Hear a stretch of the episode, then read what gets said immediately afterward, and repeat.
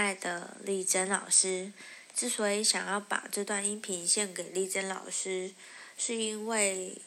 她是最初告诉我这个概念的老师。我对于这些知识很受用，然后也一直铭记在心。嗨，大家好，我是玲玲老师。今天我想要来跟大家分享一下陪伴的品质。我认为陪伴的品质就是对孩子有一种深度的理解。我们和孩子是相处的时候，应该是一个垂直线，而非两条平行线。这样讲好像有一点很抽象的感觉。举实际的一个概念来说好了，我们品质是属于值的概念，那我们陪伴的时间的长短是属于量的概念。时间的量很长，不代表陪伴的品质。即使短短的五分钟，它一样可以去创造一个高品质的和孩子的相遇，跟孩子一起的工作。像我自己在孩子他还不会爬的时候，我就已经开始跟他一起折衣服。他那时候可能只会趴在床上，然后就是好像海豚一样，就是舞动着他的手跟跟脚在床上，然后他并没有办法去移动他的身体，就肚子撑着床面，挥动着四肢。那这这个样子，他怎么陪我一起折衣服？他那时候就是看着我一折了一件又一件，他可能随手会想要拉靠最靠近我的衣服去去放在嘴巴，去感受那个衣服的质感。因为这个年纪的孩子，他们就在口腔期，他们透过他们的感官在认识这个世界。我知道这就是他陪伴我的一个方式，我也理解他在认识这个世界的一个状态。那我们真的一起在做折衣服的这件事情，虽然我们可能会觉得说，天啊，他这样子又把我的衣服给弄乱了，真的是一个很混乱的过程。我可能就是折了一件他吃一件，折了一件他吃一件，然后又把它拉乱了。但其实我我们当我们理解孩子就是一个这样子的状态的时候，他想要跟我们慢慢的跟我们一样，可以去折一件衣服，只是在学习的历程，他需要花一点时间去探索，去学习。那我们有没有办法接受他用他的方式在学习的这个历程呢？我们都告诉自己没关系，再折一次就好了。那我也很希望说，我的小孩面对事情也是抱持的没关系，再试一次就好了，没关系，收拾就好了。再举吃饭的例子好了，吃饭来说，我都会给宝宝一个会打破的盘子，或打破可就是可能会打破的碗。那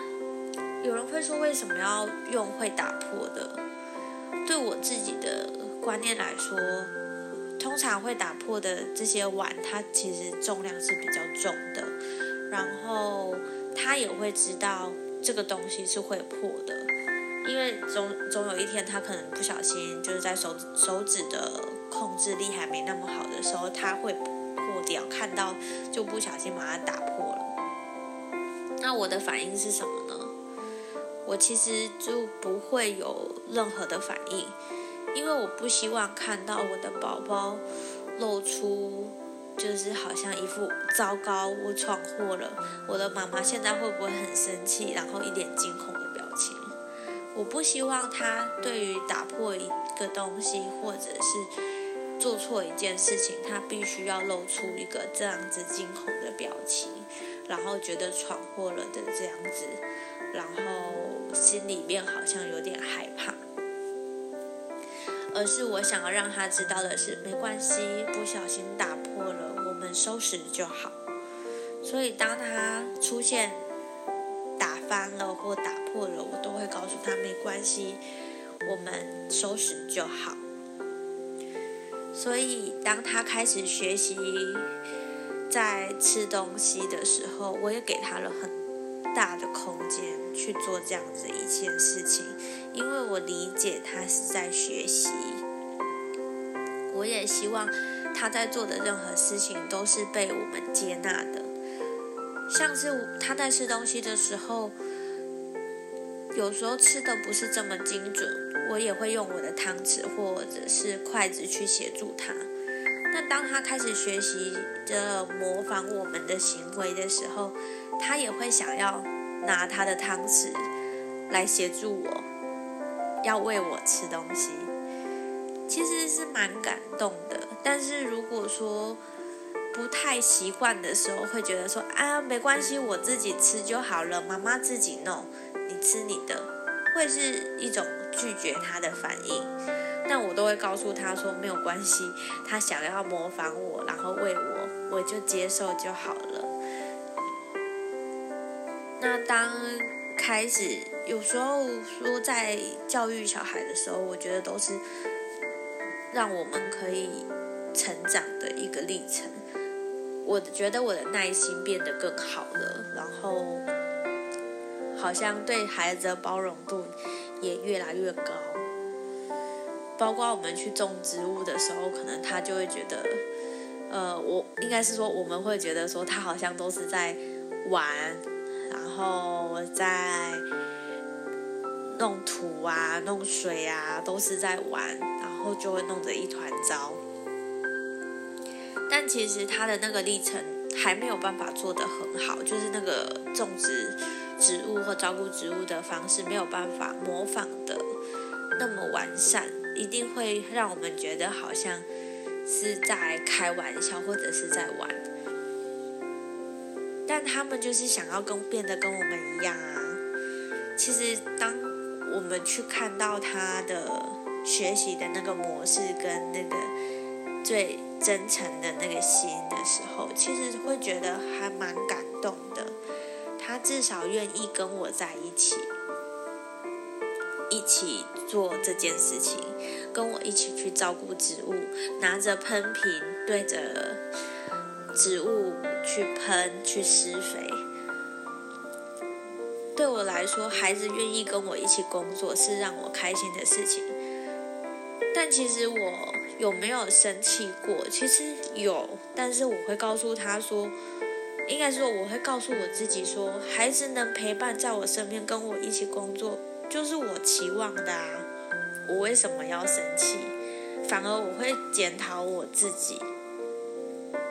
像是有我记忆印象很深刻，我有一次跟宝宝在洗碗的时候，他好像是不不小心把水倒在旁边或什么，然后我就说水不要倒出来，这个不是在玩或什么的，就是一样制止他。然后我后来才会对自己就有一点反省说，宝宝他可以愿意在这边陪我洗碗陪我备餐，是我喜欢的的一个氛围啊。那他刚开始没有办法做得很好，我生气了，那是我觉得是我要改进，我必须要包容他，他现在还是在练习。那慢慢的他就会进步，只是说进步的时间长短不一定，但我会愿意给他一个这样子学习的一个空间，然后去引导他陪伴他，我们彼此互相的陪伴。像是现在其实我的宝宝在不管是折衣服的时候，他陪伴我折衣服的状况，他已经可以帮我收一部分的衣服或袜子，当我把它卷成收得很像球状的时候，他可以帮我把它放到定位。在厨房的备餐的工作，他偶尔会想要跟我一起备餐的时候，我们会一起试着一起切食物洗菜，或者是把菜搬一小块一小块的。然后前阵子他也开始尝试着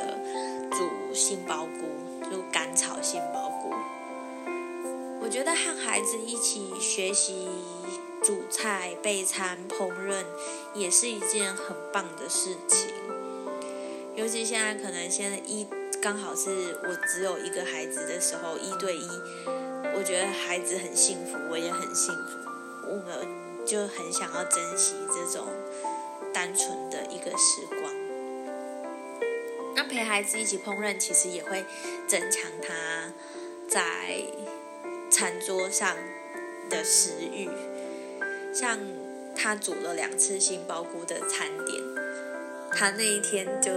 几乎都在吃他煮的那一盘，就是炒的杏鲍菇，还有其他的青菜等等。我觉得看到孩子他对于自己做的事情感到成就跟喜爱，也是爸妈会觉得开心的事情。另外，我还想要分享一个我在几年前台南的华德福的幼教师训上了一个国外的尼克老师的课，在课中我有一个印象很深刻的一个体验，就是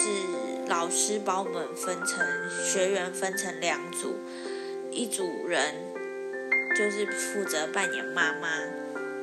然后妈妈有四个类型，一个是焦虑的，然后还有不耐烦的、安全依附的，或者是比较忽视的，大概是这四类的妈妈。然后另外一组就是扮演小孩，那小孩都会配配一个妈妈，那两两一组。他让我们进到一个就是有很多障碍物的一个空间，例如说可能有木板啊，然后有绳子啊，有椅子啊、桌子啊、轮胎啊，布置着可以去探索的一个空间。然后扮演孩子的大人必须要蒙上眼睛去提提升那个困难度，然后妈妈要负责去引导。那当然大家可以去设想，如果是焦虑型的妈妈会是怎么样，她可能会一直表达说，你要小心哦，前面有什么东西，你不要过来，你再过来她你可能会掉下去，然后要就是你等一下一定要往这边走，过来过来过来，就是他的言语里面就带着一些焦虑。那如果说不耐烦的妈妈，可能就是你过来一点啦，你干嘛？你不要走那边，我刚刚已经讲过了，过来。就是我们可能当孩子之后，就是因为扮演孩子，我们会更懂得不同妈妈带给我们的一种感受是什么。那经过这四个四种妈妈的体验，像安全型的妈妈，她可能就是比较少言语，然后很简短的，你过来哦，妈妈在这里，然后你放心，你过来的时候妈妈会牵着你的手，妈妈就在你的前面，就是好像是一个很稳定的。然后比较忽略的可能就是会造成，因为没有什么言语或者是去照料到孩子的需求，可能会让孩子产生一些恐惧。当然就是不同的妈妈的类型会让孩子产生不同的感觉。那这个一个体验的方式的课程，它它除了就是妈妈跟小孩这样的扮演之外，它还会让我们去做交替，就是在扮演小孩的人也要回过头来扮演妈妈。那在这样子的经验里面，我觉得我印象真的很深刻，原来孩子的感受是这样。其实去做了换位思考之后，就会比较知道孩子们到底需要的是什么，也会更清楚说扮演父母的我们要用什么样的方式在孩子面前，不会让孩子有一些不舒服的感受，然后创造出属于很安全的一个依附的状态跟保护他的状况。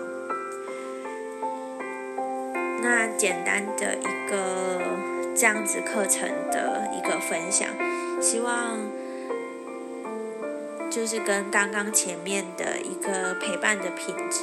还有后面的这个小小的一个课程体验的分享，可以带给就是听众朋友们一点小小的启发。就像我对于自己在这个过程当中有很大的启发一样。那今天的节目就到这边，喜欢我的节目记得要按下订阅哦。下次空中再见，拜拜。